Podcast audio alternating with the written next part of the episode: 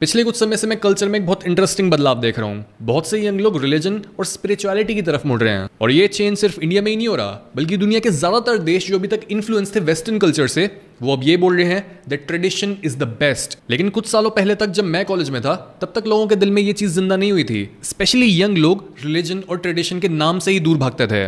और उस टाइम पे मैं भी एक कट्टर नास्तिक था बिकॉज़ जब भी आप क्वेश्चन करते हो इन रिचुअल्स को और इन आइडियाज़ को, और आपको एक डेफिनेटिव आंसर नहीं मिलता तब आउट ऑफ़ इग्नोरेंस आप यही कंक्लूड कर देते हो कि ये सब तो अंधविश्वास है। मेरे को याद है, एक दिन मैं ड्राइव कर रहा था और मेरे साथ मेरी गर्लफ्रेंड थी और वो मेरे को कन्विंस करने की कोशिश कर रही थी कि, सौरभ, तू भगवान में बिलीव नहीं करता, लेकिन एटलीस्ट ये तो समझ कि इस दुनिया को किसी ने बनाया है, कोई हमारे से बड़ी पावर है और कोई ऐसी इंटेलिजेंस है जिसके थ्रू ये पूरी दुनिया आई है। लेकिन बहुत से लोग इस तरह की थिंकिंग से डिसग्री करते हैं। और वो बोलते हैं कि ये रिलीजन और गॉड जैसे आइडियाज़ जो हैं, ये पास्ट में शायद काम करे हों, लेकिन आज के समय पर ये बस डिवाइड और हेटरेट को ही बढ़ाते हैं। इसलिए हमें रिलीजन से छुट्टी काट लेनी चाहिए। लेकिन जब भी हम किसी ऐसी नई चीज़ को डिस्कवर करते हैं, जैसे हम इस दुनिया में आए और हमने डिस्कवर करा कि एक चीज़ पहले से ही एग्जिस्ट करती है, जिसका नाम होता है रिलीजन तो ऐसी चीज़ से डील करने के लिए हमें एक प्रिंसिपल का यूज़ करना चाहिए, जिसे बोलते हैं चेस्टर्टन फेंस जी के चेस्टर्टन एक फिलोसोफर थे, जिन्होंने एक स्टोरी सुनाई थी अपने इस प्रिंसिपल को समझाने के लिए। उन्होंने बताया कि दो लोगों को रास्ते में चलते एक फेंस लगी हुई मिलती है, यानी एक बाढ़ लगी हुई होती है उनके रास्ते में। और उन दोनों में से जो मॉडर्न टाइप का इंसान होता है, वो बोलता है कि मेरे को नहीं लगता कि ये फेंस किसी काम की है और हमें इसे हटा देना चाहिए। वैसे भी ये हमारे रास्ते को ब्लॉक ही कर रही है तो इसको हटा देते हैं। लेकिन उन दोनों में से जो वाइज इंसान होता है, वो बोलता है कि नहीं, पहले हमें ये पता लगाना चाहिए कि इस फेंस को यहाँ पर लगाया किस वजह से गया था, उसके बाद हम इसे हटा सकते हैं। बिकॉज़ अगर हम इसे ये जाने बिना हटा देते हैं कि इसको यहाँ पर किस वजह से लगाया गया था तो आगे चलकर कोई बड़ी प्रॉब्लम भी आ सकती है। चेस्टर्टन ये बोलते हैं कि एक फेंस को तब तक मत हटाओ जब तक तुम ये फिगर आउट नहीं कर लेते कि उस फेंस को वहाँ पर लगाया किस वजह से गया था। बिकॉज़ दुनिया में हर चीज़ किसी वजह से एग्जिस्ट करती है। और अगर हम रिलीजन जैसी हज़ारों सालों से चलती आ रही चीज़ के बारे में बात कर रहे हैं तो आप बिना उसे स्टडी करे, बिना उसकी फंक्शनैलिटी को समझे, उसको हटाने की बात नहीं छेड़ सकते हो। इतने हज़ारों सालों में लोहा गल जाता है, पत्थर टूटकर मिट्टी बन जाता है, लेकिन फिर भी कई ऐसी बातें लिखी है हमारे स्क्रिप्चर्स में कि समय इन पन्नों को फाड़ ही नहीं पाता। क्योंकि हमारे स्क्रिप्चर्स में वो बातें लिखी हैं जिनका समय से कोई लेना देना ही नहीं है। दीज थिंग्स आर टाइमलेस इतिहास में लोगों ने मरना ज़्यादा प्रेफर करा बजाय खुद के धर्म को नष्ट होने देने के। यानी रिलीजन कोई ऐसी चीज़ नहीं है जो बस हमें कंफर्ट और मीठे मीठे झूठ देता है। बल्कि रिलीजन हमें कोई इतनी ज़्यादा ज़रूरी चीज़ देता है कि उसके पीछे हम डिस्कम्फर्ट में जाने और खुद को कुर्बान करने के लिए भी तैयार हो जाते हैं। और जो ये प्रॉमिस होता है रिलीजन का, वो होता है लिब्रेशन या फिर हमारा और एब्सोल्यूट का मिलन।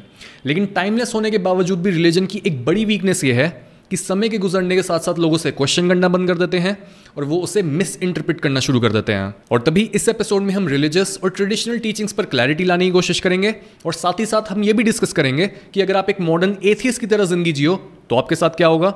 वर्सेस अगर आप मॉडर्न दुनिया में भी ट्रेडिशनल वैल्यूज़ के साथ जियो तो आपके साथ क्या होगा? Number one family unit unless आपके घर में कोई ऐसा इंसान है जो आपकी ग्रोथ को रोक रहा है स्पिरिचुअल अंडरस्टैंडिंग हमेशा से ये रही है कि हम जिस भी फैमिली में पैदा हुए हैं, हमें उसे प्रोटेक्ट करना है और हमें अपने भाई बहन अपने बच्चों और अपने माँ बाप की मदद करनी है उन्हें सच और मुक्ति तक पहुँचने में। ट्रेडिशन हमें बोलता है कि हम एक फल की तरह हैं जो एक बहुत बड़े पेड़ पर लगा हुआ है और इस पेड़ पर हमारे जैसे और भी बहुत से फल लगे हुए हैं जिनकी रूट्स सेम हैं। लेकिन मॉडर्न कल्चर हर इंसान को एक सेपरेट पौधे की तरह देखता है। जिसकी जड़ें दूसरे इंसान से बिल्कुल अलग हैं और वो किसी बड़े इंटरकनेक्टेड नेटवर्क का पार्ट नहीं है। ट्रेडिशन बात करता है सिमिलैरिटीज की।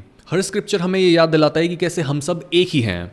लेकिन मॉडर्न कल्चर हमें बोलता है कि नहीं, हम सब अलग अलग हैं। और तभी जो लोग बहुत ज़्यादा मॉडर्न हो जाते हैं, उनकी फैमिलीज़ टूट जाती हैं फादर और मदर सेपरेट हो जाते हैं और अपनी रूट से डिस्कनेक्टेड होने की वजह से ऐसी फैमिलीज़ के बच्चों में टीनेज प्रेगनेंसी ज़्यादा होती हैं, उनमें खुदकुशी ज़्यादा होती है, ऐसे बच्चे चोरी और कत्ल ज़्यादा करते हैं all because they don't have a clue कि वो किससे जुड़े हैं और उनकी वैल्यूज़ क्या हैं। ट्रेडिशनल वैल्यूज़ बोलती हैं don't have too many sexual partners और जो आपका पार्टनर है बी लॉयल टू देम लेकिन मॉडर्न कल्चर सेक्स को इक्वेट करता है फ्रीडम के साथ और वो चीटिंग को भी ज़्यादा सीरियसली नहीं लेता।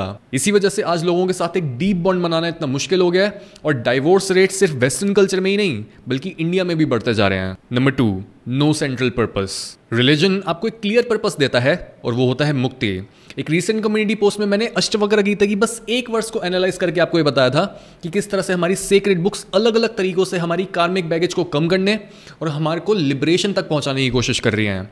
हमें लगता है कि भगवत गीता में बस लीडरशिप माइंड कंट्रोल करेज और इसी तरीके के कई साइकोलॉजिकल लेसन हैं। लेकिन स्पिरिचुअल अंडरस्टैंडिंग की कमी होने की वजह से हमें बस यही लगता है कि यार ये बुक्स तो बस पुरानी कहानियाँ हैं। और अब हमें इनकी नहीं, बल्कि साइंस की ज़रूरत है। लेकिन जिस मोमेंट से आप उपनिषद को पढ़ना शुरू करते हो, जिस मोमेंट से आपको कर्म की समझ आती है, और जब आप हर चीज़ के साथ एक शैलो कंक्लूजन जोड़ने के बजाय हर चीज़ को क्वेश्चन करते चले जाते हो, तब आपको दिखता है कि कैसे हर चीज़ एक दूसरे से जुड़ी हुई है। आपको समझ आता है कि क्यों हमारे कल्चर में औरतें बिंदी लगाती हैं, क्यों हम अपने से बड़े लोगों के पैर छूते हैं क्यों हम लोगों को हक करने या फिर उनसे हाथ मिलाने के बजाय उनके आगे हाथ जोड़कर उनको नमस्ते बोलते हैं? और कैसे ज़्यादातर ट्रेडिशनल बिहेवियर्स के पीछे एक स्पिरिचुअल सिग्निफिकेंस होती है और उनमें से एक बहुत छोटा सा पार्ट ऐसा होता है जो अंधविश्वास या डॉगमा से रिलेटेड होता है। नॉलेज के बिना आप या तो अपनी पूरी ज़िंदगी भटकते रहोगे या फिर आप किसी ढोंगी बाबा को पकड़ लोगे जो आपको ये इल्यूजन देगा कि आप अभी भी अपनी कल्चर और अपनी रूट्स के पास हो और आप अभी भी मुक्ति की तरफ़ ही बढ़ रहे हो। दूसरी तरफ़ मॉडर्न कल्चर का क्या पर्पस होता है? वो हमें बोलता है, खाओ पियो, ऐश करो, जितना मर्ज़ी सेक्स करो, तुम एम्पावर्ड हो, अपने रिलेशनशिप से ज़्यादा पैसों को प्रायोरिटी दो। अगर तुम पार्टीज़ में नहीं जाते तो तुम कूल नहीं हो। अगर तुम अभी अभी भी अपने ट्रेडिशन को फॉलो करते हो तो तुम कूल नहीं हो। लेकिन इस तरह की एम्पावरमेंट किस बेवकूफ़ इंसान को चाहिए, जहाँ पर एम्पावरमेंट का मतलब यह है कि आप स्पिरिचुअली ग्रो ही नहीं कर पा रहे हैं। मॉडर्न कल्चर हमें एक रिस्पॉन्सिबल एडल्ट की तरह ट्रीट करने के बजाय एक बच्चे की तरह ट्रीट करता है, जिसे कॉन्स्टेंट कंफर्ट और प्लेजर चाहिए। हमें ये झूठा आइडिया दिया जाता है कि लैक ऑफ़ रिस्ट्रिक्शन और टॉलरेंस अच्छी चीज़ें हैं। यानी अगर हम खुलकर मस्ती कर रहे हैं, हमारे ऊपर कोई भी लिमिट्स नहीं लगी हुई, और हम किसी भी अनटेस्टेड आइडिया या फिर बिहेवियर को अपना रहे हैं तो उसमें कुछ गलत नहीं है। ऑफकोर्स अगर एक रिलीजन या फिर कल्चर आपका गला दबाकर बैठा है और वो आपको किसी भी चीज़ की फ्रीडम नहीं देता देन दैट्स अ प्रॉब्लम लेकिन इस एपिसोड को सुनने वाले ज़्यादातर लोगों की ये प्रॉब्लम नहीं है। आपकी प्रॉब्लम ये है कि आपका कल्चर इतना ज़्यादा टॉलरेंट बन चुका है कि वो डाइल्यूट होता जा रहा है और वो अब खुद की वैल्यूज़ में ही बिलीव नहीं करता। इसी वजह से आज मॉडर्न कल्चर के ज़्यादातर लोग लॉस्ट और एम फील कर रहे हैं। Number three difference between God religion and spirituality modern लोग इन तीनों चीज़ों को आपस में कंफ्यूज करते हैं। लेकिन रिलीजन का काम होता है हमें अपनी स्पिरिचुअल नेचर के पास पहुंचाना और स्पिरिचुअलिटी का काम होता है हमें सच भगवान, या फिर मुक्ति तक लेकर जाना। बहुत से लोग यही क्वेश्चन पूछते रह जाते हैं is there a God because उन्हें यही नहीं पता कि गॉड का मतलब क्या होता है। वो सोचते हैं कि गॉड कोई मूर्ति या फिर आसमान में बैठा इंसान है। But no God is the first cause वो सच जो हर सच से पहले आता है। वो इंटेलिजेंस जिसकी बुनियाद पे दुनिया का हर लॉ बना है। और वो सोर्स जिसमें से पूरी दुनिया पैदा होती है और वापस उसी में समा जाती है। और हिस्ट्री में जो भी इंसान ऐसा है, जिसमें वो सारी क्वालिटीज मौजूद थी, जो एक इंसान को सच और मुक्ति तक ले जाने के लिए ज़रूरी होती हैं, तब हमने उस इंसान को भी एक भगवान का दर्जा दे दिया। बिकॉज़ हमारे एंसेस्टर्स इतने ज़्यादा वाइज थे, वो अच्छे से जानते थे कि हम किसी भी नए बिहेवियर को सीखते हैं दूसरे इंसान को मिमिक करके। हम लॉजिकली ये जानते तो हैं कि हमारे सारे फिलोसॉफिकल क्वेश्चंस के आंसर्स उपनिषद में मौजूद हैं। आप भी ये जानते हो, लेकिन फिर भी पॉपुलेशन का एक बहुत बड़ा हिस्सा इमोशनल है, और वो रिलेट नहीं कर पाता इन ड्राई फैक्ट से। इसी वजह से उनको यही फिलोसॉफिकल इंसाइट्स दी जाती है, राम कृष्ण और शिव जैसे आइडल्स के जीवन के थ्रू इवन उपनिषद में मेंशन भी करा गया है कि हर कोई भगवान को ढूंढ तो रहा है, लेकिन हर कोई भगवान को ढूँढने के लिए एक डिफरेंट इंस्ट्रूमेंट का इस्तेमाल कर रहा है। जो इंसान अपने इमोशंस को यूज़ कर रहा है, उसके लिए भक्ति योग बहुत काम आता है, जो अपनी बुद्धि का इस्तेमाल कर रहा है, उसके लिए ज्ञान योग बहुत काम आता है, और जो अपने कर्म के थ्रू एब्सोल्यूट को ढूंढ रहा है, और वो एक जगह पर शांति से बैठ नहीं पाता, ऐसे इंसान के लिए कर्म योग बेस्ट होता है। अगर आप अपनी मैक्सिमम पोटेंशियल तक पहुँचना चाहते हो तो खुद से क्वेश्चन करो कि आप बाय डिफ़ॉल्ट अपने किस इंस्ट्रूमेंट का इस्तेमाल कर रहे हो। अगर आप रिलीजन की हर चीज़ को क्वेश्चन करते हो कि ऐसा क्यों होता है, वैसा क्यों होता है, मैं ऐसा क्यों करूँ तो इसका मतलब ये नहीं है कि आप एक नास्तिक हो।